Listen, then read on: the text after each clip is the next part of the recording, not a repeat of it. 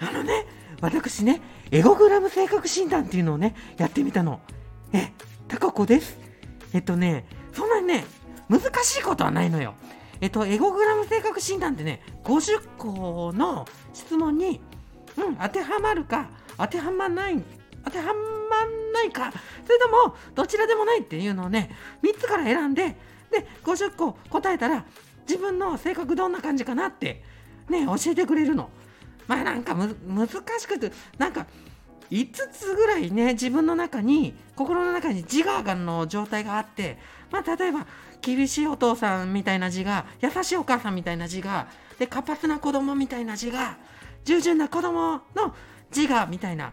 であと成人の自我かしら。その5つのねどれが強いかみたいなんでね性格診断していくみたいなんだけどもそれのどれがあなた強いかみたいなのがねあのアンケートで分かるのよ。でそれで簡単に診断できてね私診断してきちゃったの。うん。そしたら何が出たかってスナックのママですって。私スナックのママみたい。まあどんなかっていうと長所は面倒見が良い。優しい。明るい。楽しみ上手。もうめちゃくちゃ当たってるわよねこれね。もう注意点はルーズになりがち。適当なのよいろんなことが。そして自己中心的で衝動的なんですって。はいやろうって言ったらすぐやっちゃうみたいな。そういうところあるわよね。うん。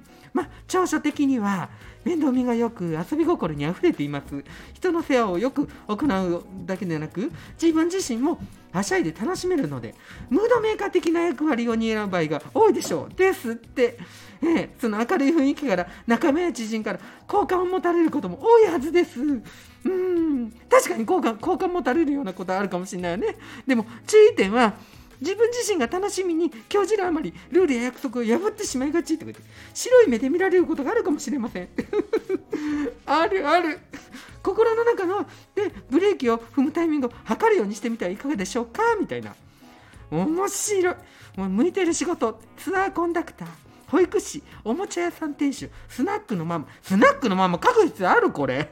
初めに書いてるじゃないこれ。スナックのママ型なんだから、あの、ねお仕事スナックのママがいいんですって。うん。